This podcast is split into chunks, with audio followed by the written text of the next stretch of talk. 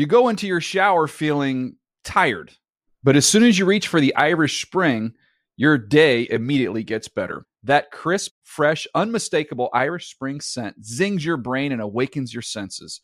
So when you finally emerge from the shower, 37 minutes later, because you pay the water bill so you can stay in there as long as you want, you're ready to take on the day and smell great doing it. Irish Spring Body Wash and Bar Soap. Fresh, green, Irish. Shop now at a store near you. Live Nation presents Concert Week. Now through May 14th, get $25 tickets to over 5,000 shows. That's up to 75% off a summer full of your favorite artists like 21 Savage, Alanis Morissette, Cage the Elephant, Celeste Barber, Dierks Bentley, Feid, Hootie and the Blowfish, Janet Jackson, Kidz Bop Kids, Meghan Trainor, Peso Pluma, Sarah McLachlan. Get tickets to more than 5,000 summer shows for just $25. Until now through May 14th. Visit LiveNation.com slash Concert to learn more and plan your summer with Sean Paul, Sum 41, 30 Seconds to Mars, oh, and Two Door Cinema Club. Hey, everyone. This is Jodie Sweetin from the podcast How Rude, Tanneritos. I've been needing a quick getaway with my family, and the 2024 Hyundai Santa Fe is the perfect vehicle to take us there. It has standard third row seating, so I'm able to pack my entire family, plus pets, in the car while also having enough room for our camping essentials. Available HTRAC all wheel drive will get us through any dirt trails, and available dual wireless charging pads will ensure we never have to worry about getting stuck with a dead phone in the middle of nowhere. Visit HyundaiUSA.com or call 562-314-4603 for more details. Hyundai, there's joy in every journey. How's it feel to win this Super Bowl in the building that your brother built? You know what? It just feels good to win a Super Bowl. It doesn't matter where you are or uh, what stadium. Indianapolis has been a great, a great host of the Super Bowl. But uh, you know, I feel it's great for my teammates, my coaches, the Giants organization, uh, for all the dedication they put in this year to make this happen. Breaking news. Oh my goodness. We have a whole podcast coming to you in a, a, couple minutes, but we needed to come up here, Dan Hanzus, along with Greg Rosenthal and Mark Sessler, to discuss Eli Manning, who was uh, benched by the New York Giants. It became official on Tuesday afternoon. Geno Smith will start on Sunday against the Oakland Raiders. Ben McAdoo, in a statement, uh, said Geno will start this week. Over the last five games, we will take a look at Geno, and we will also give Davis Webb, the rookie third round pick, an opportunity. Mark Sessler, we'll start with you. Let's unpack this. A real stunner for a Giants team. Eli Manning, yes, that was his second Super Bowl uh, win that we talked about off the, or we heard on the top. Uh, and also, this team has been lost at sea, but Eli's always been the rock of this franchise, and all of a sudden he's he's gone. I don't know how you scapegoat Eli Manning for what has been an absolute disastrous season for the Giants. I my one reaction is this is a terrible look for the franchise. It, this news broke about what 45 minutes ago, and you already see that the reaction is viciously negative for the franchise. And I'm not. It's easy to pin it on Ben McAdoo, but Ben McAdoo is a dead man walking who was put out here to make this look like he is part of the process. I'm not sure who made this decision and where it came from, how high up, probably very high up. But the fact is, this is about next year. The Giants are essentially in tank mode, and Eli Manning has been scapegoated unfairly. He has, and yet, is he going to play for the Giants next year?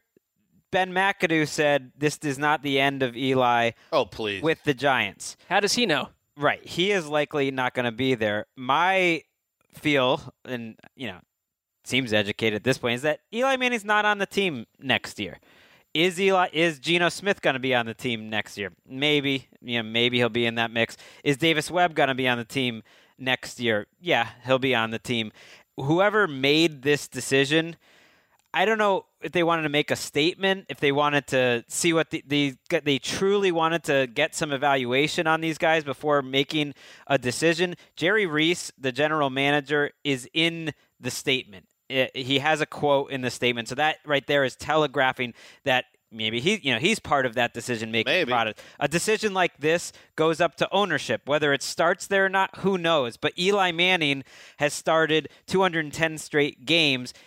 The last quarterback to start for the Giants that wasn't Eli Manning is Kurt Warner. So it's crazy that it's Kurt Warner to Eli Manning to Geno Smith. So any decision like that, you you would think is a permanent decision that's like Eli is not part of our future. Let's start the future right now. We don't care about the brushback we're going to get. It's stunning for for someone from New York who has grown up. The Giants always make the right move, and especially um, when you're talking about the one of the truly special players in franchise history. Eli owns every passing record the Giants of the Giants. He has the two Super Bowl MVPs. This is one of the saints of the organization, and that's why the reaction is so visceral right now. And the cynical side of me is saying, why are the Giants doing this? Because Eli is not having a terrible year. He's he's surrounded by a beat up team. He has no one to throw to. The offensive line stinks. It's a it's a bad situation. So the cynical view for me is that the Giants, they already won a game they were surprised to win against the Chiefs. They are looking for a new quarterback, and they're taking Eli out of the mix and putting Geno Smith, which is another slap in the face, having Geno being the guy. It's not even the kid that you're playing. You're putting in Geno, and then the kid's going to play too. That the Giants want to go 3 and 13. They want to go 2 and 14. And if they make that decision, and this is where it would be really ugly, if they make that, if that's what they're thinking, they're looking ahead to the future of the franchise. That is so unfair to Manning and what he has meant to that franchise. He's been nothing but respectful to the organization his entire career. He's delivered. He plays every day. He plays hurt. And to just take the rug out from him. Let's listen to the what Eli said in the locker room uh, with the with the reporters. And he's so emotional, and you you you could probably pick it up just by listening. Uh, but he's he's on the verge of tears. So obviously, this is hitting him really hard. Let's listen in. That's hard. Hard, uh, hard, hard day to handle this, but uh, you know, hang in there and figure it out. Hardest, hardest day as a Giant, you would say? Uh, it's up there. Yeah, yeah. Do you feel like you might have started your last game for the Giants? I don't know. No, I, I, I don't know. We're, I'll uh, take it one, one week at a time. Last one, guys. Have you spoken to anyone besides Ben about the decision, Jerry or John or anyone like that? Uh, spoke with Jerry Reese a little bit, and uh, uh, Mr. Mara had you know, he, he hadn't been in uh, today, and uh, but you know he knows what's going on, and um, I'll probably try to speak with him tomorrow sometime. Appreciate it, Eli. I think you have to listen to that, and then if you can go find it, it's on my timeline. It's all over Twitter. You have to go watch the look on his face. It's the look of he's about to break down. And I think honestly, it reminds you at this point, if you're Eli Manning in your career, of your mortality. That your career, just like your brother, you are a Manning, but you can be benched. Just like Brett Favre, your career can end with a benching. And I understand that they want to move on. And I think that if anything, Eli Manning talked about the fact that he didn't want to ceremonially start these games They and then have offered that. right. They offered, we'll have you start to continue your streak, but then have, you know, Geno Smith and Davis Webb come in. He said, no, I think that if anything, it's not that they've moved on from Eli. They have, but he is going to move on from them. This is a, I, I don't care about analyzing Geno Smith over the next five games, which you don't need to do right now, anyways. You literally do not if you're the Giants with an entirely fresh crew coming, likely. And Davis Webb, there's time for that. This is going to, that will, none of that will override how disgraceful of a move. This is going to go down in New York sports history as an ugly, one of the uglier moments for the Giants. I really believe that. I, I think it'll be mostly forgotten because all the this Why is do how you say that? because this Uh, is how mostly forgotten. I really do because this is how almost every c- tell me how it ended for Dan Fouts in San Diego. Tell me how That's San Diego. This is Right. New York City with the story Giants. I- he I won guess two how about- Super well, Bowls for it them. ends Greg, ugly before almost you go on, how many rings for Dan Fouts? Do you know the Right. impact of winning a Super Bowl Right. in New York? The impact of winning two, the impact of both being against the Patriots and Bill Belichick and Tom Brady. This guy is a legend. it'll it'll go down as Sometimes- an ugly end. Sometimes you don't see that, Greg. Honestly, I feel like you downplay what Eli has meant. No, that he- franchise. he has meant that's Why this is bigger than Dan Fouts. Of course, it is a seismic moment, not just in New York, but in the NFL to see kind of one of the Titans and just that he was there every week. And I think that's why it hurts him so much. He took pride in being there every week. It's an amazing achievement that he started that many games. What I guess I wanted to say was every end is ugly. And this is going to be ugly. People are going to remember the good things about Eli Manning. Because if they didn't bench him, here's what would be remembered Eli Manning was piloting a dead ship, and he's not a good quarterback now. I know we, he's having a better year than a year ago, but he was one of the worst three or four quarterbacks in the league a year ago. He's coming off a game where he averaged 2.5 yards per attempt. And I think that game is really important to remember. That was one of the worst games we've seen a quarterback play all season. And that was a game where you can't blame it on the offensive line or the running game, where Eli Manning was having one of his worst performances. Now, maybe that's not fair. But that's the thing people aren't going to remember. The, Right. The game he But- played two weeks ago. That come, this come this week I'm saying that I think ownership and maybe the general manager looked at that and they said, "What are we doing here?" And that was part of the impetus to to So replace they put it. Geno Smith in. Well, Geno's What does that solve? like, what if you had if you had Patrick Mahomes sitting behind right. Eli Manning? I think you'd have a completely different reaction. You know what? We we totally honor what Eli's done, but we do have the future sitting It's- behind him. You are putting Geno Right. Smith into the lineup. It's disrespectful to bench him at all, and that I get. And I don't think ultimately is it worth doing that. It's probably not. But we don't need to hear anything about tanking or about maybe it makes their team worse. They scored three points on offense last week. They are 31st in the league in points scored. They're not going to get worse on offense in particular. They could just stay equally see. as terrible. Let's see how Davis Webb plays with this line and these weapons on offense, uh, if if you can even call them weapons. Uh, it, yeah, it's. And I don't think his career's over either. I think it ends the chapter just like his brother. It ended ended in Indy, and it ended a little messy in Indy too. But he had a chance to rewrite or write a final chapter, and that's going to happen somewhere. Probably, I don't imagine he'll retire. It doesn't seem like that's. I don't think he will. Happen. And maybe Jacksonville. A lot of people think is makes sense, but he will be in the NFL most likely, just not with the Giants, and that is a huge story this season. It could be the Jets. You never know. I, I think we're all feeling emotional because we're watching someone that we've watched every Sunday for a thousand Sundays in a row play. A guy that we, the first Super Bowl we went to, Dan, was Eli Manning knocking off the Patriots. We heard that sound clip at the top of this.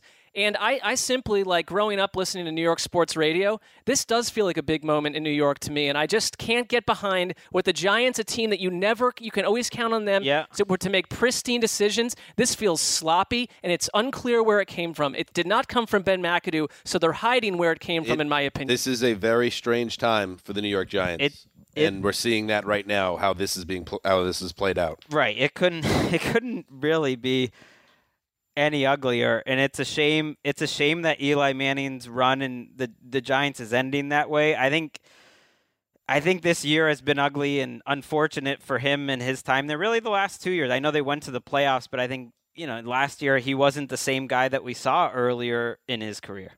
All right, so uh, that is the Eli Manning news. Uh, we got a lot more to get to, and Connie Fox is going to join us. So let's get to it. The Tuesday show. Weird. The Around the NFL podcast. Hey, hey, hey, hey, hey, hey. Welcome back, Scandalous, to another edition of the Around the NFL podcast presented by Head and Shoulders. My name is Dan Hanzus, and I'm joined by a room filled with heroes. Mark Sessler, Colleen Wolfe, betrayed in the big spot, and Greg Rosenthal. What's up, people? I don't even know what to say at this point. I I can mo- say- money already it's been said, said for you, yeah. Yeah. Well, did, Consider it an, an homage, like uh, Dan with his Chris true. Berman. that's true, but did you file any trademark? It- yeah, I mean that's Oh, then Money, who's got a lot of jobs. Money has a lot of money. I think. Wait, you actually went through the process of filing a trademark? I find that tough to believe. well, I it, yeah, no, I'm lying, but maybe I should. Let's look into that. Yeah. Because think about it. Money, he works at NFL Network Mm-hmm. on camera talent.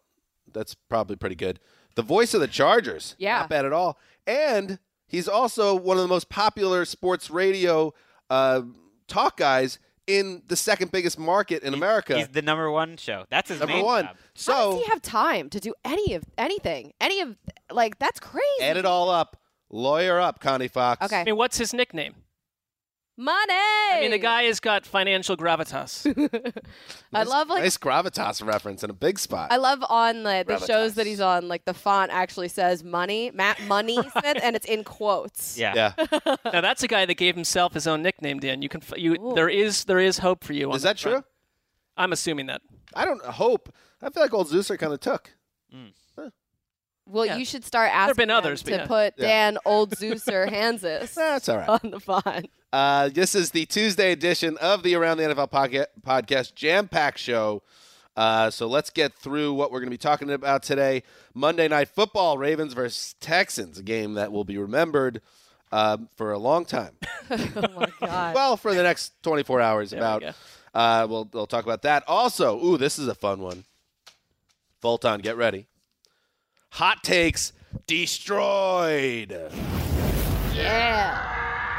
Whoa. oh my god. Love it. It's destruction. So yeah, hot, we'll get into That, that. that was a hot take artist who just went down. yeah, burned burned alive. Perhaps one in this own building. And um, yes, and at the end of the show, a special special announcement regarding hashtag ATN Cat. oh my god. Look at that little one. Oh yeah, some hot cat talk. Cat talk. Can't wait Yow. for a little pussy cat talk. But before All that, right, all right. what? Let's do a little Monday Night Football recap. Weddle hanging up closer What? to the line. is that? Tony Nothing, Jefferson is nothing. deep for the Thought you Ravens a cat defense. person, that's all. Savage throws across the middle. It's intercepted. Anthony Levine at midfield. get and down. he'll take it down at the 42-yard line. And with 2.16 left to play, the Hayes in the barn. I like Hayes in the Barn guy. That's Sandusky uh, of the Ravens Radio Network. The Ravens forced three turnovers, uh, including two in the final five minutes of gameplay. Tom Savage, no match for this uh, s- savage Oh, Baltimore wow. defense. A 23 16 win for the Ravens on Monday night. A Ravens team that, by the way, let's give them a little credit as a, you know, a, a primetime juggernaut. I think they've won 10 in a row with the lights Jim on. Harbaugh, yeah. Anyway, Wow. so uh, the Ravens get a big win, six and five. They are in the AFC playoffs right now. Um, uh, uh, Greg, they took care of business. Not an overwhelming effort, but they did it again. They they got it done. They're a strange team, and I've been saying they're the favorites to make the playoffs, and I won't back off that. And yet, I don't think you can just lock them in when you're struggling at home against this Texans team. When Tom Savage looks like the better quarterback for much of this game against Yeah. your quarterback, that's a problem. And they don't really have a pass rush. So they're a good defense. I don't think they're a great defense. Like how good can you be as a team if you don't really have a passing game and you don't really have a pass rush? I know they got some pressure late in the game after tackle for the Texans went out, uh, and you're playing one of the worst offensive lines. But it's a team with holes. It's just a team that kind of knows how to win these ugly games. You talked about Baltimore versus Pittsburgh's defense on a previous show, how too many times you see a team roll right down the field against Baltimore. Doesn't happen five times in a game, but it happens enough. And it happened early in this game with Savage looking good out of the gate with an opening drive. I mean, clearly the Texans have their own issues on offense, but for me, the Jadeveon Clowney in this game, DeAndre Hopkins, these were the stars of the game and they couldn't pull out a win. If you're Baltimore, you are watching Joe Flacco's career crumble into dust. The, the centerpiece of their offense is Alex Collins right now. They have watching him miss on deep throws over and Wow. over. This was a really rough showing on by again by their offense. I It's think really hard to watch. Jon Gruden even was calling it out. Um, and yeah, Flacco doesn't look good, and he, he's known for that arm. And at, at certain at a certain point, it was just it was like kind of like a round peg square hole where he's just like chucking the ball down. like, hey, I still have a strong. yeah, I can Yeah. throw it far. Is that good enough? Uh, but there's just not there's just not a lot of juice to this offense. But yeah, I, I think it's a very good defense. You don't think this is a, a dominant defense? Well, I, I think I think too. Like during the broadcast, you heard Jon Gruden. I'm pretty sure he said that Sam Koch was like. I- In uh, not these words, but he was basically the offensive star of Right. the night. Like he provided the Right. biggest spark for that offense, and that's the punter. Like with that fake punt. Are you kidding me? Right. I can't get behind this. they team at need all. those calls to win games, I think. Right. When you have an offense this bad, you get your punter to pick up a big first down. You go for it on fourth down, which was a really key spot uh, in the second half, and they ran the ball and they picked up the first down. You run the ball on third and eight and, and sometimes pick it up. There was a sequence when they were trying to hold on to the lead, Texans were very much in it, where they had a third and two where Flacco threw the ball short of the sticks punted away. They get the ball back. Their defense holds up. They have a third and 10 where he throws a completion for a n- no gain. So they're just they're throwing 1-yard passes instead of even trying to pick up first down. I don't. I don't think it's a great defense. It's an the okay. defense, defense. the defense has good. so many penalties It's too. good. That's the that's the other thing. They need to clean that up. I think six of the seven uh, de- uh, penalties that the Ravens had were on the defense. To Dan's point, though, I think it is it has the earmarks of becoming a dominant defense because, as Gruden pointed out, and the as pass seen- rusher though. They don't have any pass. But they have a lot of they like Gruden pointed players. out, and I totally agree with him. You see it every week leading up to this. The second year wave of players that they have, they've got a lot of young guys, that, and no teams in the AFC develops defensive players better than the Ravens. and, and we should move on. But DeAndre Hopkins just deserves a little love. You mentioned, it, incredible. but Yeah. He he might be a first team All Pro. I mean he.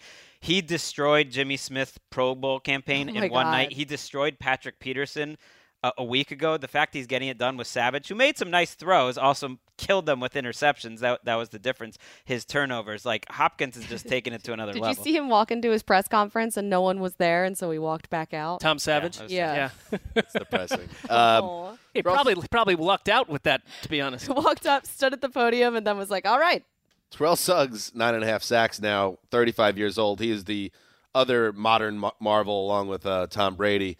That guy can get to the quarterback. So pays for like 15 sacks. He he can. I don't think on a down to down basis, and that was on the third string tackle. And a couple of those last night, for instance, were just totally unblocked. He, he's a solid player. I think as a team, they would admit that th- that's like a weakness there. and they smell the ball. They have an NFL best 26 turnovers, so an opportunistic defense. Uh, there you go. So the Ravens are now six and five and in good position in the AFC playoff picture. Uh, let's move on and do some news. Bam, bam, bam. In your face.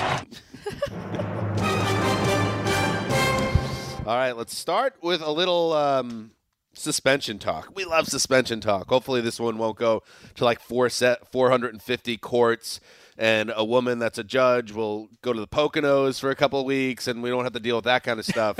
that wasn't fun.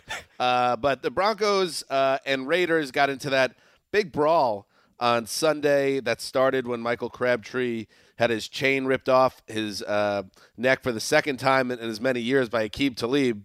And the league announced that both players will be suspended two games uh, for their roles in that scuffle. Uh, both players will appeal the suspensions, according to Rap Sheet. Uh, the bans are a result of violations of unsportsmanlike conduct and necessary roughness rules during the game. It happened in the first quarter, and that's what surprises me, Connie Fox, is two games and maybe it gets knocked down to one on appeal. That seems to happen a lot. Uh, but they already kind of missed an entire game because of this. Now you're taking them out of the, the action uh, for potentially three, Three full games. That's a little surprising. that's a lot." I mean, eh, the, the Sending a message, certainly. Sure, and I and I mean, as you're as you're saying all of that, um, we're watching the replay, the highlights, I guess you could say, of the fight, and it, it's like I can watch this over and over and over again, and I Great know stuff. that's not what the NFL wants, but it was so ridiculous to watch this happen, and it, it's just you never know what the what the the NFL is going to hand down in terms of punishment. well, It uh, just seems like it's pretty unprecedented. It's yeah. it's unusual a to get ejected and then to have a suspension follow. That doesn't often happen, but I think the word here is premeditated. And Dan mentioned it. He, Dan, you nailed this on on Sunday night when you felt that Michael Crabtree probably knew that something was up with his little necklace going into the game, and it clearly was. Premeditated actions like this is what the NFL does not want going into any contest. I What think. gr- what Mark is referring to is a report from Adam Schefter of ESPN. I think we have the tweet if we could uh, bring it up for the video show. Raiders wide receiver Michael Crabtree taped his chain to himself before Sunday's game, knowing he was facing the chain snatching Broncos cornerback Aqib Talib, and Talib still got it. Yeah, that's what I was talking on Sunday. He's like, he's staring at the mirror, he's like, I'm gonna wear the chain, and then he's like, "Mm, maybe I won't wear the chain. But he's like, well, if I don't wear the chain, then he wins the battle before I even get on the field. So what I'll do is I'll tape the chain. So it was in his head. I don't think we gave you enough credit for for your, uh, your crystal balling of that one. yeah. And just think about it. Aqib Talib already wins. Aqib Talib already owns that chain because Mike Crabtree is in the locker room staring at the mirror with like masking tape or, or gorilla glue, whatever he was using to keep that chain from like flashing in Talib's face. Didn't work. How's Crabtree's mind on the game on any level? Talib is a Wow. master tactician uh, Well, of he- brain warfare. He has accepted. He just cost himself What is brain warfare? more than a million dollars. Psychological is what I wanted to say. There say. you go. Like he literally just took a million and a million. I think 1.25 million is what he earns in two game checks, and he just set that on fire for being basically a child. And the Crabtree and Talib suspensions, I think happened because if they weren't suspended, they were just going to fight every time they ever I- played. in this like what are scenario- you like maybe it gets reduced down to one, but like at some point it's like uh, we get it guys, you guys are just going to fight every time you play. it. You kind of have to stop them from doing that and it's incredibly I guess you could say selfish cuz the Raiders are terrible in terms of their receiver position. Their Yeah. third and fourth receivers, they're still in the playoff race, and they're losing Crabtree. Like that's a big loss. And- he, and Amari he was Cooper not. He was not thinking about any of that. You know, when he was. When you have fight. Marshawn Lynch as the most mature person in the situation, this is something that's completely out of hand. That's fair. And yeah, the the uh, my final thought on it is when they do face e- each other again, Crabtree's going to wear the necklace again. he has He's to. gonna He get has away to. with He's it in too time. deep now. He's were- in way too deep.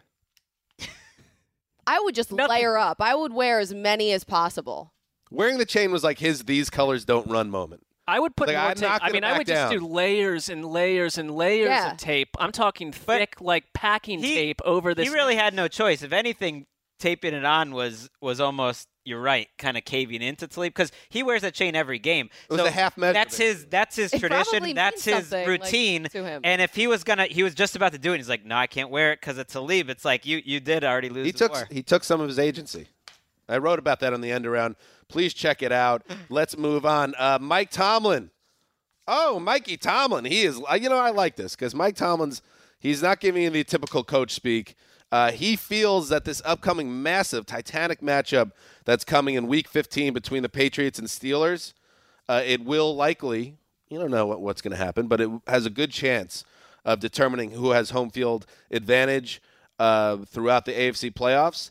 And Tomlin was speaking with Tony Dungy. This is a good move by NBC because to get these guys to say anything, set them up as somebody that has a lot of history with. Yeah. I think Dungy started Tomlin's career. Oh yeah, and Dungy not only that said don't before it started. He said don't give me the coach speak answers. He There was you go. like, come on, give on me the the real I love answers. it. Tom." Dungy is a broadcasting pro, if there was one ever. I don't want to go that far, but you were also being sarcastic. So No, I think he's. And this was a step forward in Dungy's broadcasting career. Let's it's a put it little vanilla. Uh, that I think that's to be blunt about it. But in this case, nice job, Tony. Um, here's what he said. Uh, here's what Tomlin said. I'm going to embrace the elephant in the room. The game, uh, referring to that Week 15 tilt, is going to be fireworks, and it's probably going to be part one. That's going to be a big game. But probably if we're both doing what we're supposed to do, the second one is really going to be a big game then what happens in the first is going to set up the second one, which is going to determine the location of the second one. I've been saying this. I'm not. I'm not a genius or anything, but I've been saying this all year. All the Steelers' chances going back to this training camp was to get a better record than the Patriots, or somehow have the head-to-head tiebreaker. Because I don't think they have a chance in Gillette in the last uh, in that playoff game. But we'll see. And, and I love him saying all this to Tony Dungy, and it is a window into how different the Patriots and the Steelers organizations are. Because I don't even think Bill Belichick. Not only would he not say this, I, I genuinely Well, he wouldn't do the interview to start with. Right, right. I genuinely he does interviews with Tony Dungy. He just doesn't say anything. I don't think he honestly would see would believe this. And maybe it's not a big deal, but maybe this is kind of the reason why the the Steelers go out on the road and they stink it up against bad teams because you take on Why? you take on the personality of your coach. He is saying basically, we're going to the AFC Championship game. We should, you know, we're- like that's basically what he's saying. He's like, right, but after the interview, Dungy, Yep. they said they made the same point. Why is why is why is he going on here, Mike Tomlin, and saying all this? This is too much. Why are you putting your team in this position? Dungy said, "Look at." The Patriots have been good for two decades. Right. When I was a coach at, with Indianapolis, I, I saw it the same way. There's no way that you don't see New England sitting down there on. They're the one on the top of the mountain. Belichick doesn't have to look down the mountain at the Houston Right. Texans and the Pittsburgh Steelers and all these teams. He I, doesn't have to think I that way. love that he said this. I love that we finally got to hear like some Yeah. honesty, and he was complete. He's But is it probably going to be part one? If I'm if I'm a Steelers fan, I don't know if it's probably going to be part one. I think there's Well, it's part think- one. We don't know if there'll be a part two, and well, I'm not sure there that will was, be. That was the part that that struck me was the part two part. Yeah. Now, this is just part one. The big game's going to be the second one. By the way, part two might end the way every other part two seems to end when the Steelers play the Patriots. So let's calm down a little. Uh, finally, uh, the Indianapolis Colts are having a tough season. They are on the outside looking in uh, in the playoff picture. A number of difficult losses uh, where they just we just talked about on Sunday show, Greg. You brought it up how many near misses they've had, and they could really be in the playoffs if they closed out some games, but they haven't, so they're not really in the mix. And you add to the fact that Andrew Luck has missed the entire season. Tough year for Chuck Pagano, who probably won't survive this. Um, good chance he is one of the coaches that goes on Black Monday. Which, by the way, Black Monday is on New Year's Day this year. Is that Great. Perfect. Mm-hmm. For anyone strapped to a news desk, that will be a celebration. I mean, we're all kind of aged out of like wild New Year's Eve shenanigans, but the NFL is making sure we're buttoned up this year. It's like we'll do 16 games on Christmas Eve. And your cute little podcast that will take you later into the night. And then the next morning, get up because it's Black Monday, bitch.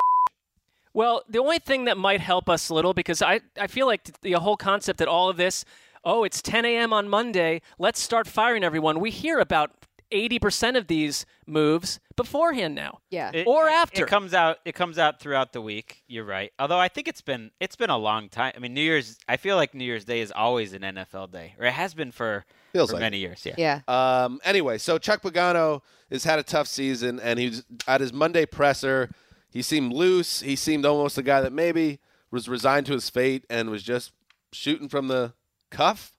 Some of these sayings are If you're, escaping me right if you're shooting, you're, it's from the hip. That's You're where the gun is the coming from. thing, off the you cuff. yeah, I mean, yeah, it's off the, the, the gun isn't Very necessarily ill right related to the cuff. It's coming off the hip where the holster is. shooting from the hip. There you go. You keep your guns in your cuffs. But if you're shooting from the hip, that means you just like you don't care. Yeah, You're it's just- but it's kind of like off this. The cuff is more like what imagine. I was trying to yeah, say. you know, you're just doing it from down there. You're just kind of like bam, mm-hmm. boom. That's what That's you're how I doing? shoot. Wow. All right. Anyway, here's Pagano. Here is what I call a monologue from Pagano. Some people might say it's a meltdown. I don't think that's fair. Here's Chuck Pagano's monologue about um, when asked by a reporter if he's concerned that all these losses will lead to some type of mental blockade for his team. Yeah, yeah, that song played, you know, woke up to that this morning. Is that Sonny and Cher? Huh? I got about you, Groundhog babe. Day. Asked about ground. Was this? I Groundhog got you, Day? babe. Right. Right. Yeah, went down, got my coffee, said hello to the, what's her name, the little gal in the coffee shop. It's a little Stole gal. the money out of the back of the truck, drove my truck off the, you know, into the tar pit or whatever, oh my off the God. landfill. Oh, no. Jumped off a building, lived through it. Did you see the movie? Did you ever see the movie Groundhog Day? Been a long time. What do you guys do? You spend so much time on Twitter, you're not enjoying the better things in life. It's a great movie. Bill Murray, Doing the come better on. things like jumping off buildings. I jumped off the roof at my home this I would morning. like w- him still to like- recap it's, it's, any I'm type not, of it's movie. not going that away. was a great summary of the movie Groundhog Day. He did an excellent job. No, it's it's everybody. You guys, He's still going too. it's the fans. It's everybody driving up there. It's everybody in the NFL community. Okay. I hope he's okay. There's okay. a storm in the Oh, Atlantic. he's fine. Here's He just doesn't care anymore. Whatever you want to call it. here comes the storm. Winds are this going to is hit where he landfall. lost me a little bit. This is kind of like Hurricane Pagano in general. You know, it's coming. Yeah. Third quarter, middle of the third. It's getting late third. They're up 10. Got to happen sometime. It's a self fulfilling prophecy right now. Okay, so the hurricane Yeah. is them blowing leads. Hmm. Yes. Okay. Got Something. it. I follow. It is. And, and what, what's got to happen is, you know, being Keep in going, Miami Chuck. for six years, when them storms start coming off Africa. The coast of Africa and then they're coming through Oh, the Atlantic no. and they start coming up, Africa what happens is you get, if you get a nor'easter, right? You get a storm up top. So now who's he's at in the Miami done- weather done weather pattern. before? Right. Everybody has a buddy that's Huh? way more Who's into done weather. weather Weather before? people. That's Yeah, that was my who was favorite. Yeah. Who's the best dude down there doing weather or dudette? Huh? Oh my Dude, God. Ed. Yeah, so when it, when it comes When he down, starts talking that, about the that storm pressure bands, hits that's right, my and favorite. it pushes the storm where Nobody knows, back out Chaz. to sea, right? And it goes up the coast, and there's very little damage. Those rings that spins this way, and those bands up top are the Bands, most the bands egregious up bands. They're far enough out most where nobody egregious gets Just hurt. fans. So when when that when this starts to happen, film your tail off. I love it. Um, What? you gotta, you gotta respond. You know? And when I that like your chance happens, to bring we, it back. We need, a, we need a Chad. storm to blow in and push that so it doesn't hit land. I feel like I've So been, now he wants the We're storm. gonna do it. I've been there The before. storm's coming, but they need to push back. I don't know. Mark, you had a stern face Wow. throughout that press conference. I Your thoughts? two words: sleep deprivation. But I I come out of it. I it is funny, but I fi- I feel a little concerned for the guy. Like if I were one of his children, I would be right on the phone to dad asking, "Are you okay?" Because it's like something was not right about that. We've we've watched a thousand press conferences from him, And I just think that we're going to find out that something's not all right Hmm. there. Agree to I, disagree. I, I know, I know, no one agrees with me. I get Yeah. it. No, I, I actually agree with you. Because I, I do. It all bit like at the beginning he's he's recapping Groundhog Day. It's a bit. I mean that no one really got the bit in the room. I don't think maybe a couple of the, the older guys did.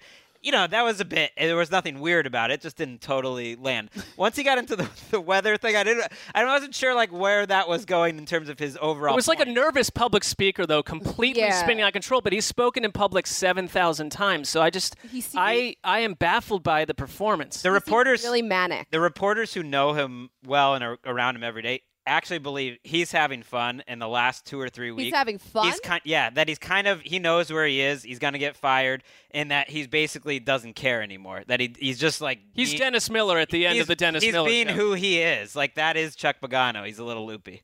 All right, dude and dudet, dudettes. Let's uh, let's move on. Good job, Chuck. Have some fun out there, Chuck. That's good. Storm bands. Anybody out there do weather? I like the assumption that uh, the sports reporters in the room have a weather background. Sure. Right. If you cover anything, you cover everything. Uh, all right, that's what's happening in the news. All right, now it's time. Oh yeah, we teased it. Oh, one last thing of news before we we move on. Greg, you owe some sandwiches because Darrelle Revis signed with the Chiefs. So We didn't get a chance to talk about that last week. Uh oh. Uh, Okay. But it was a bit of a instant karma scenario because you threw some shade at me, some skyscraper shade on Twitter that I was going to be making some sandwiches, and Darrelle Revis got a job, and he got a even though it's a we got we got banged on the Connor Orr multi-year contract sandwich wager he made that we all took him on because it's not a real multi-year deal. Good job by Connor. Yeah. who who kind of He had roped us in with that. Yeah, that's one as well. It was karmic payback. Mark randomly threw it threw a tweet out there Very randomly. that Darrelle Revis was just walking along a river. Like, what is he doing? No, I just said was that he's with six million in his pocket. He's sort of floating along the Hudson River, doing whatever he wants. Not any no need to work, and Right. nor did I would think he would ever have been signed this year, based then- on the whole contract. And then I responded. You responded. I yeah. responded saying, "Yeah, he, maybe he's going to pick up some of those sandwiches." And the next day, He, who's he? Darrelle, Pronoun. Darrelle Revis is pronoun. going to pick up those sandwiches for me. Uh, and uh, the very next day, he gets signed. So that That's hurts me. I mean, it doesn't hurt as much um, as it hurts the Jets to be paying him $5.5 million to play against them this week, but it hurts. Yeah, like the Jet Scare. They actually made Oh, out yeah. on this. Oh, yeah. They They, made like three hundred thousand dollars. they made out great. They gave him one of the worst contracts in the last 10 years. He can hang out with Brock Osweiler and talk about found out. money. Here we go. You know, you lose a sandwich bet, and then you try to turn around into uh, Jets flaming. Yeah. It's a pretty right. good tactic. Good job. Way to go. Uh, I'll enjoy your sandwich. Let's now move on to, oh, yeah, hot takes destroyed.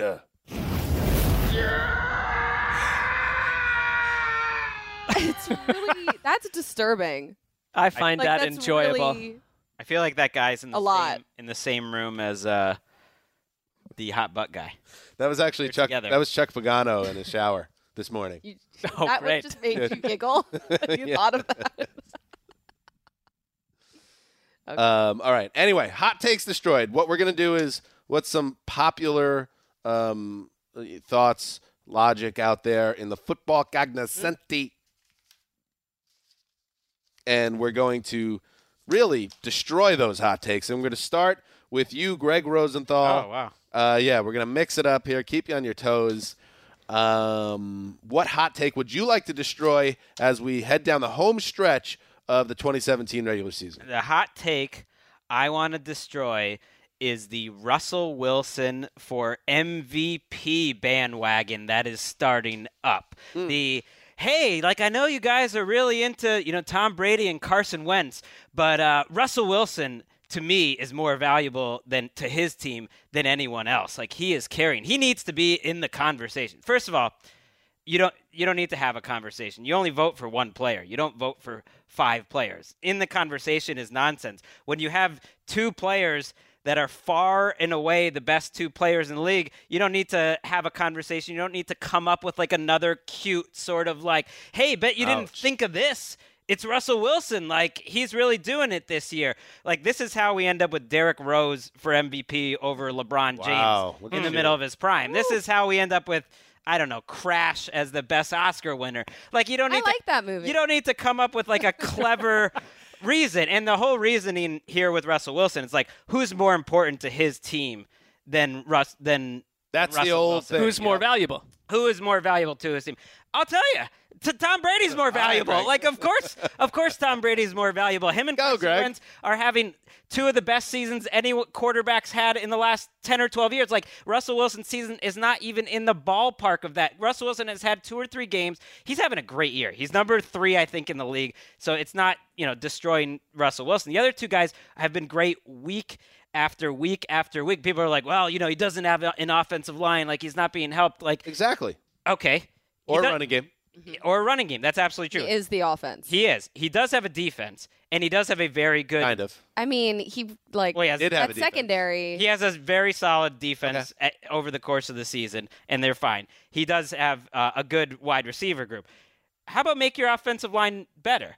Like people say, like okay, like you have to make your teammates better. You don't think Tom Brady They tried has made with Ted Karras and Nate Solder and all those guys better because of what he does as a quarterback. Like he makes them better. He makes Danny Amendola better. He makes Chris Hogan better. Russell Wilson makes his receivers better too. But that's a great group of receivers. Look at the receivers when they leave Seattle: Golden Tate, Jermaine Kearse. Like those are good players. Russell Wilson's incredible.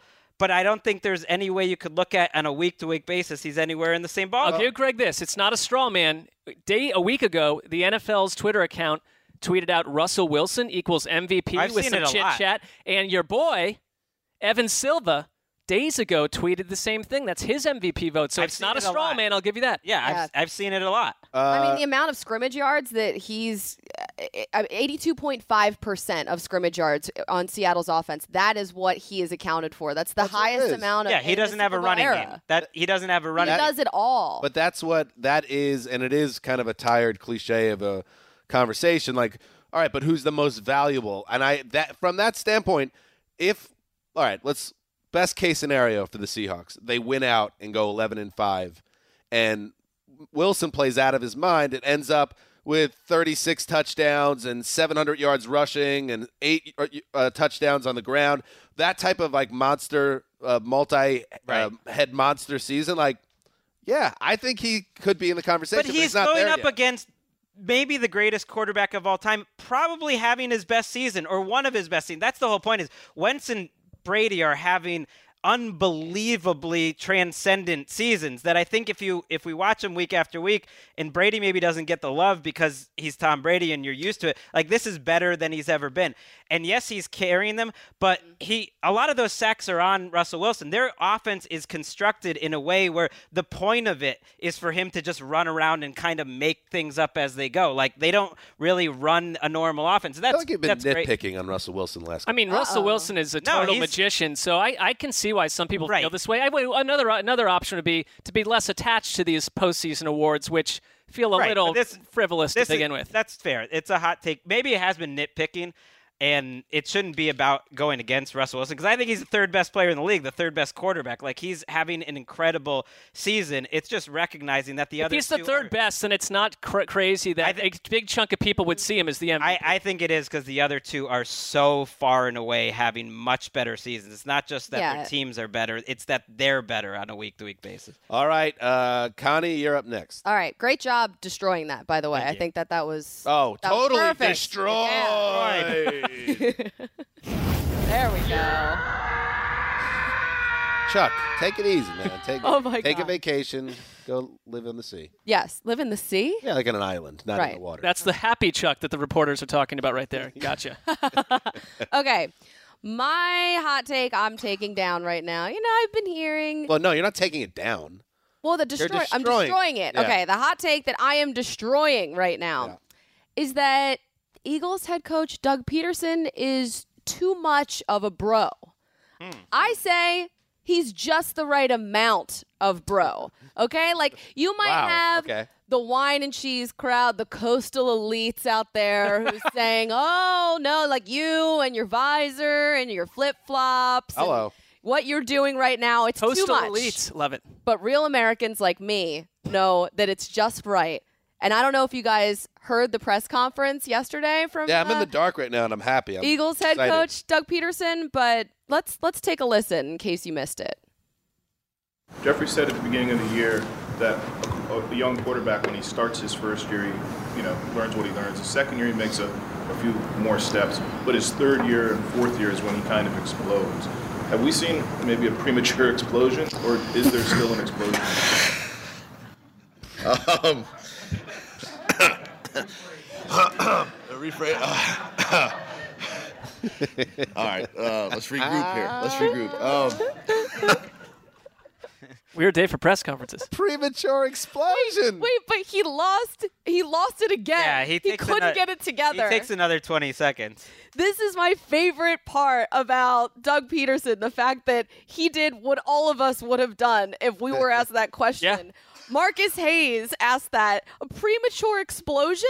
Right. My hi- my hot take is, you know, this is on Marcus Hayes. I mean, how can you say that phrase? Shout out to Marcus Hayes. I love it. I mean, I feel like Belichick's not going to laugh, but I, it would be, and Marvin Lewis isn't going to laugh. There's a lot of people that wouldn't, but that's a tough one to handle. Doug That was Pederson that was special. could not get it together after that question. It was a Like, solid 45 seconds of just like silence and him laughing. and the before he even- entire press room just broke out in laughter. All right, so now just deconstruction. Uh, Yeah. Deconstructing a little bit. hmm Is there some type of opinion out there that he was too much of a bro there? Too much of a bro. That that was part of it, and that you know he need he needs to be more of a professional, and he shouldn't be laughing at Who's things having like that. Did you actually say that? There are a lot of people, many people out there are saying this, and I and I am saying that they are wrong. I feel like Sean McVay is a little broy, and that's working out for is. the Rams. He and is with broy. Pederson, you spent half his career hanging out in a quarterback room with Brett Favre. I mean, it's just He's a this is who he hunting is. buddy. He's a hunting Yeah. buddy. Of Not Brett to be like a Washington Post reporter or anything, but I'm just going to dig a little deeper. in this Let's do it. Let's do it. Um, all these people. Are, Yeah. are there any specific people you could mention that maybe said Doug Pederson too much of a bro? I John Ronald Gonzalez, born March 12, 1977, is an American sports writer who's married to NFL media broadcaster. Oh, okay. Colleen Wolfe. John, who's a Pisces, resides in Los Angeles with his wife and two dogs. John is a John specifically said that this was a conversation at the Ringer yesterday that Doug Pederson was too much of a bro. Ah. Uh, so I'm destroying it. there you go. Now it's destroyed. Yeah. Results. Sorry, ringer. All right, I'll go next. Good job, Connie. Yeah. Took that one down. Totally. Took down the whole Ringer office too. Eat it, Ringer. This is going to be great. Um. Okay. Uh, I will. Uh, I am going to destroy the hot take that the Chiefs are done. That the Chiefs season is over. Eh, And I get it. Wow. Okay.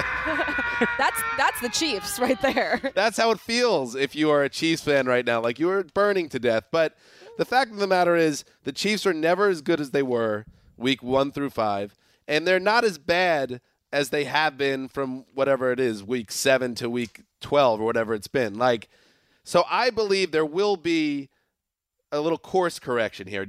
I think a lot of people, there's a, a sense now, a lot of people, the ringers talking about it, I'm sure. um, there's a sense that the Chiefs now are in a free fall, and that certainly could happen. But when I really take a step back, do you want to just be a slave to what's happening in the moment, or do you want to realize how these seasons go up and down like a roller coaster? And I think the the head coach, who I trust, Andy Reid, to see them out of this, the quarterback. Now, do I think Patrick Mahomes maybe maybe could help this team at this point? A shot in the arm, yes, but also the West take that Alex Smith is having a great season on balance, and to stick with him, that is probably the more prudent move right now. And let the veteran quarterback and the veteran coach and those good skill makers and Kareem Hunt to come out of his slump. It's certainly more possible to me that they get things straightened out and win 10 or 11 games rather than they end up going 6 and 10. Oh yeah. So I am flaming that hot take that it's time to take the Chiefs out of consideration and not even to think about the I'm not saying they're at the, the Patriots level or the Steelers level, but to to now say, oh but yeah, put everybody in there, put the Ravens in there, put the Bengals in there, put the Chargers in there. Everybody calm down. The Chiefs aren't dead. even I, I'm with bad you right now. because a they're winning the divi- a, a bad division. They're a, a game up, and Chargers they, are coming up quick though. They are, but if they don't, if you don't win the division, one of these teams, you're probably probably not going to be a wild card team. Who knows though? But Kansas City, if you want to pick a team that is showing you that they can get out of a slump and, as you said, course correct, they'd be them. The definition of over, it's not. How far they're going to go this season, I don't. bring up the Chargers. A perfect example. I get it. Everyone loves the Chargers now, and they've been playing very well on both sides of the ball the last few weeks. But let's not now pencil them in to Right. surge into January I'm- when the Chiefs are still in the picture. Or use a pencil, I'm not a pen. penciling them in. I'm very as a as a longtime Chargers uh, homer on this podcast. Really, that I've been wrong a million times about. Like, I'm uncomfortable with the idea that now, like, they're the favorites. Like, they're the expected team. Like, what could go wrong with a five and six Chargers team that's a game behind trying to get into the playoffs? Right. Eh, like, it, just lock it up. And and by Chargers the way, win. the Chiefs don't play a team with a winning record the rest of the season. well, what the heck is so happening they at to least them? they at least have a chance to beat bad teams like the Jets or the Broncos and, and win a couple, At win a couple of those games. home against Raiders, home against Chargers, huge match matchup in week 15, home against Dolphins, and then at Broncos. So that is a nice beat- schedule. They couldn't do anything against Right. the Giants and or, or the Bills. if they stay most at this level, Right. they're going to be lucky to win one more game. I'm just saying, I think Yeah. I, I'm more confident that they, they find a way out of this funk. I think people want them to be over with the way they're playing right now Right. more than most people believe that. But I couldn't agree well, more right. with your take. because the char- the playoffs would be f- more fun with char- Chargers. Right. Like we got to flex the Ravens out of the playoffs too. I feel like that's but that's the next movement. Hashtag flex Ravens. Gonna get one of uh, these, one of Yeah, these. I guess you're gonna be stuck with. I'm not buying the the Ravens at all. Did did that take get destroyed? I It's think so. I think you, I think you wiped Yeah. it out. Goodbye. Let's do It's it. out. It's Officially. destroyed. Mark, All right. close us out. Destroy a take now. How about this over? You see this everywhere on Twitter. Chuck, People think the. NFL is free. People think the NFL is free of witchcraft. I see this everywhere on Twitter. this hot take is going down right now. Nonsense. I'm Twitter. here to tell you that a 20 plus year dark magic curse has draped itself over the National Football League. Wait, one sec. Mark is reading from a script. Whenever Mark's reading from a script, gonna something's going to go down. Well, So especially great. when it's two pages. And That's right. highlighted. Highlighted. Let's try to get through it, people. Everyone get comfortable. All right. Let's try to get through it. One that, all right, I'm going to have to go back here. Brent. Well, I have to tell you that there is a 20 plus year dark magic curse that has draped itself over the NFL. One that has brought a magical streak of happiness to Patriots fans who have come to believe they deserve it, and endless, insane heartbreak to Browns fans. Dan Hanzus came closest to the truth by suggesting that Cleveland's football complex in Berea is built above an Indian burial Definitely ground is. but it goes much deeper. I am preparing to release a 220 page report on this, but some basic bulleted, bulleted details. One, January 1st, 1995, Bill Belichick's Browns beat Bill Parcells' Patriots 20 to 13 in the AFC wildcard game.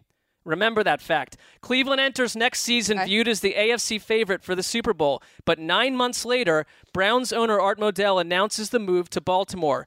An annoyed Bill Belichick is summarily dismissed as Browns coach and immediately joins Lindsay's Bill dad, too. Parcells' mm-hmm. in New England as assistant head coach of the Patriots. In 1996, the Browns no longer exist as a football team, spinning only in darkness. Months later, Parcells and Belichick go on to the Super Bowl 31 with the Patriots. Fast forward three seasons to 1999. The Browns return to the NFL to begin a run of failure unlike any suffered by any team in NFL history. Following that season, months later in the year 2000, Bill Belichick is named head coach of the Patriots. Months later, Belichick quietly drafts Tom Brady, a college backup. They win a Super Bowl one year later. Meanwhile, the Browns are already onto their second head coach and pondering a quarterback switch. This hexed inverse relationship between Cleveland and New England is only strengthened in 2002.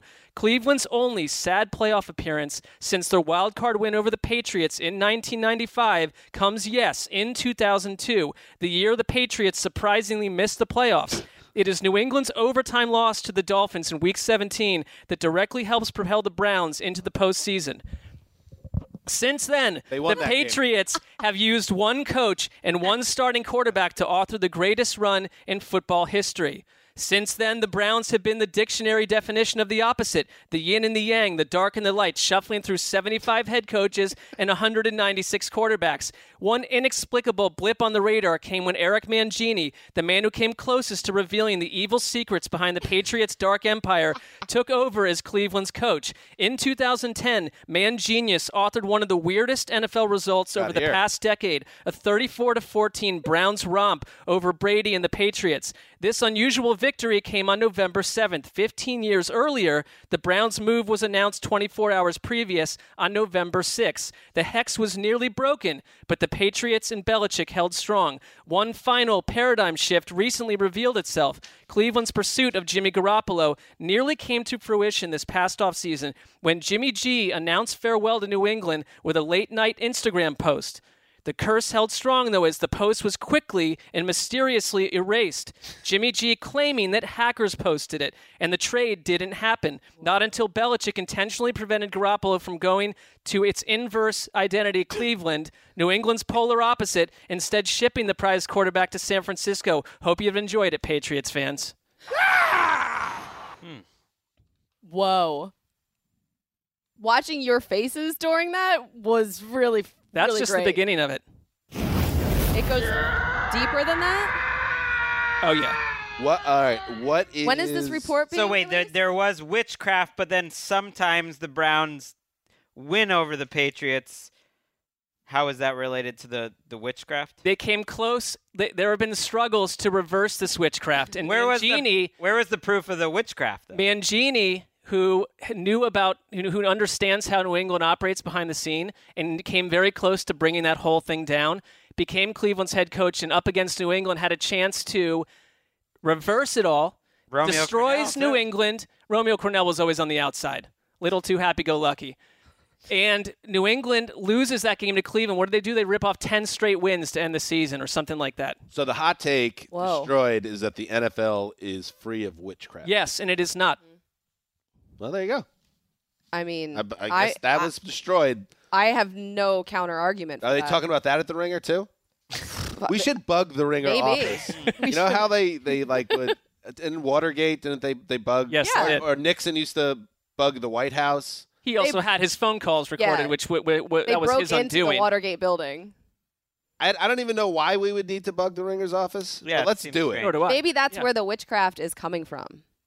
Uh, the Ringer is how how many years old? Four, five. It's pretty new. Several, a couple years old. So no, I think that's that's that's newer. This is Could this, just be its this new dates home. back to the the witchcraft of the mid '90s, which I don't approve of. But you know who works or The appears movie? on the Ringer is Michael Lombardi. Yes. Oh, there's a connection. Got a tie there. That's a Mark, you have connection. thoughts There you on go, Mike Lindsay. Lombardi? Connect the dots. He was a former Browns employee, such as was your dad, Lindsay. I'm the, I used to I'm work still- with Mike Lombardi in I'm Philly. still struggling to see where the kernels of the Greg, as a Patriots fan, I understand why you're going to be the stronghold of doubt and refusing to believe anything beyond the facts here. Mm. so you're Beyond- basically taking down Greg in this. As always. No, not at all. I think the I think the Peel back the Patriots fans the onion. Patriots fans simply believe this. Oh, it's like we've how many times we cited Belichick's genius on the show already before my statement. Five, six today. It's all assumed that it's Belichick and everything's perfect. But for 2002, it just sort of stopped for a minute for some reason. There's attempts to reverse it. Yeah. Attempts to reverse it. Things almost become undone, and then they get spin mm. back if it's not strong enough. There you go. Four for four. Hot takes debunked. Done. Maybe. Destroyed. Very powerful. Very powerful. Very painful for the people that held held those hot takes close to their heart because they no longer exist. All right, real quick Thursday night football preview. Um. Oh. Oh. Guess what it is? What? It's the Shoulders of Greatness. Oh. presented by Head and Shoulders. Thursday night football. The Cowboys at Redskins. Mark, I want to call this a loser goes home match, but we just did that with the Cowboys and Chargers last Thursday. So is this just a loser match? Where are we Shoulders of mediocrity. Oof. I mean, it's it's I I think the one thing that we probably agree on is that I wish the Redskins were in the AFC because I think they could get a playoff spot. They're still fun to watch, in my opinion. The Cowboys, they've really statistically and just you know in terms of the eye test have spun completely out of control since Ezekiel Elliott left the building. And they had Tyron Smith last back last week. It didn't really make much of a difference in terms of their passing game, their offensive production, and any chance to think that they're going to go on some sort of a streak to save their season. In my book, Yeah, I mean, we saw in that game Zack Martin go down too on the offensive line. We knew that they were sort of struggling already, but he's practicing now, so that's good. We know. Uh, I don't think Sean Lee is going to play in this game, but on the defensive side of things, um, but Anthony Hitchens is expected to practice a little bit. I mean, their defense is so banged up right now, so if they don't have Hitchens out there either, that could be a major problem. They've been part of the problem. Teams are spending keeping the Cowboys defense on the field a long time, kind of Yeah. using the Cowboys approach how they use to beat teams where they're just loading up on long drives, time of possession. That's exactly what the Redskins do well. And the Redskins defense have been playing better lately. Junior Galette is playing really well the last 3 or 4 weeks at, in the pass rush and you have him, you have Kerrigan, you have a, a really good cornerback group, and it's not a good matchup for Dak Prescott and Dez Bryant, who are struggling to get anything done. Mm-hmm. This is they're both five and six, both teams. So they're not technically out of it. I think the Red, the Redskins, it would be kind of crazy if they won six straight to go to the playoffs, Right. but crazier things have happened, They could including win- in Washington. I mean, you could you could win out and still miss the playoffs at ten and six in the N- NFC, but you certainly can't lose again. So from that through that prism, this game still has some meaning, and it's going to be a desperation affair on both sides. So I think there could be some juice in this game, and I am interested to see now that the Dak Prescott has really eaten some humble pie for a few weeks, how he reacts in this game. And I think we, I think it's going to be a good game. I got a good feeling about this Thursday night. I think game. Samaje Perine. I mean, he's coming off a big game, and uh, I think it was back-to-back 100-yard games Yep. he had, and he'll be able to run in Sammy this one P. too. Sammy P. Sammy P. I think this is a big five weeks for Dez Bryant. I think Dez Bryant's a huge part of the problem in Dallas. He's not coming up down with those 50-50 balls. He's getting paid like a superstar. I think something like I think it's a big five weeks for Jason Garrett. 15 16 million dollars or something this year and I think he's due 13. I I think I think Dez has hurt their team. Like I think they might have been a better team literally if Dez Bryant wasn't on the team. And I think they have to think about that going into next year. And I think how he finishes off this Well- season is going to have a big impact. Yes, and Dez hurting the team. It's also the Cowboys failing to develop another receiver to let him maybe slide into a more maybe a number two role if that's where he's at in his career now. They just don't have they don't have big guy another big guy on the outside to kind of slide into that role. Maybe I mean he could go. I think Mark, you're making a good point. I think Jason Yeah. Garrett they need to finish the season out. Yeah, well, especially with all the good kind players of Teflon there. frustrated with the lack of coaching, like with the lack of scheme changes and adjustments too. That's a big deal. Oh, pick the game. I'm going skins. I'm going Redskins. I can't pick the Cowboys the way they look right now. Got to go. Redskins, although I think Dallas, because they they practiced on Sunday. I think they're trying to make this a different type of week. Uh, 27-24 Washington. Woo!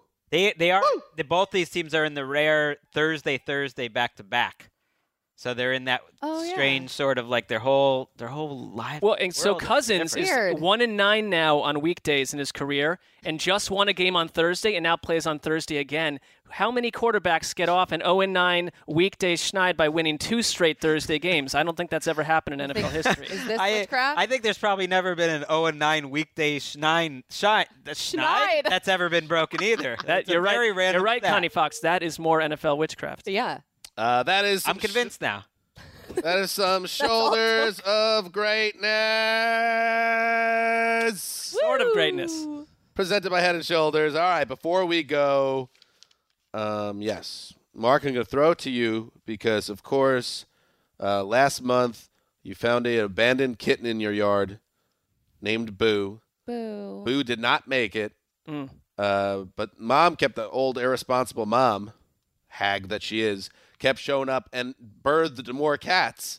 Well, okay. So let's start there, and I'll throw it to They- you. those- Yeah. They were part They were of the probably same part of the litter. same. Yeah, exactly. If you're if you're if you're on the video show, you can see one of them. I don't know how but there's cats work. more. Is this one the one that's this is got not. Boo? This is a new Got cat. a couple more. Oh my Yeah. god! I how cute. Yeah, so three cats um, we found in a little alleyway fenced in part behind our house. And the mother, I think that the way that cats work, feral cats, is that the mom will abandon one that's just simply not fit to live. And I think the Boo was in that category. That's what we were told by a shelter.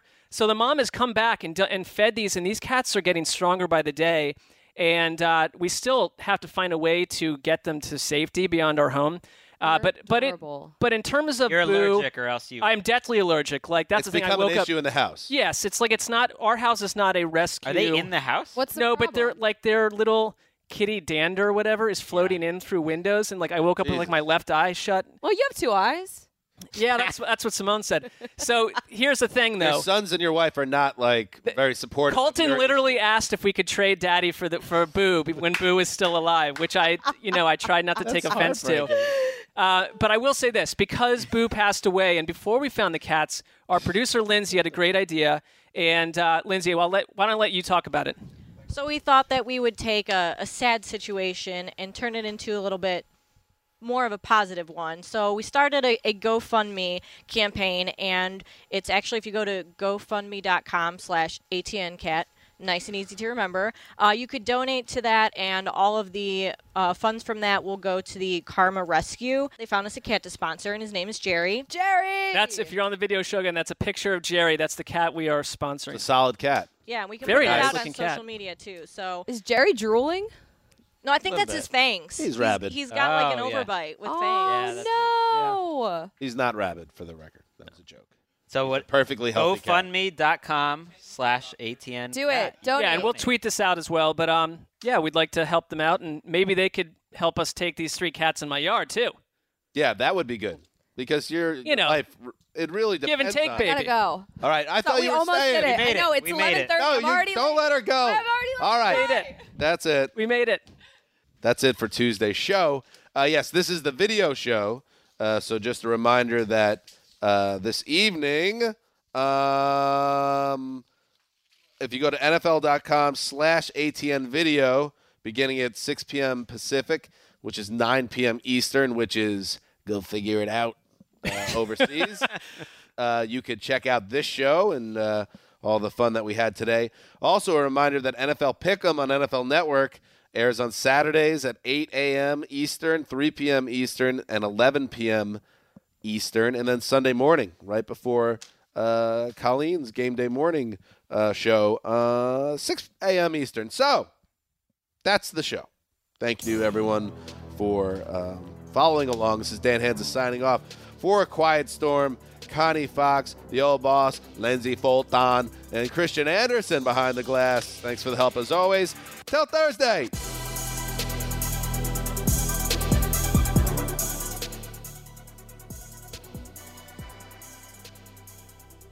You go into your shower feeling tired, but as soon as you reach for the Irish Spring, your day immediately gets better. That crisp, fresh, unmistakable Irish Spring scent zings your brain and awakens your senses.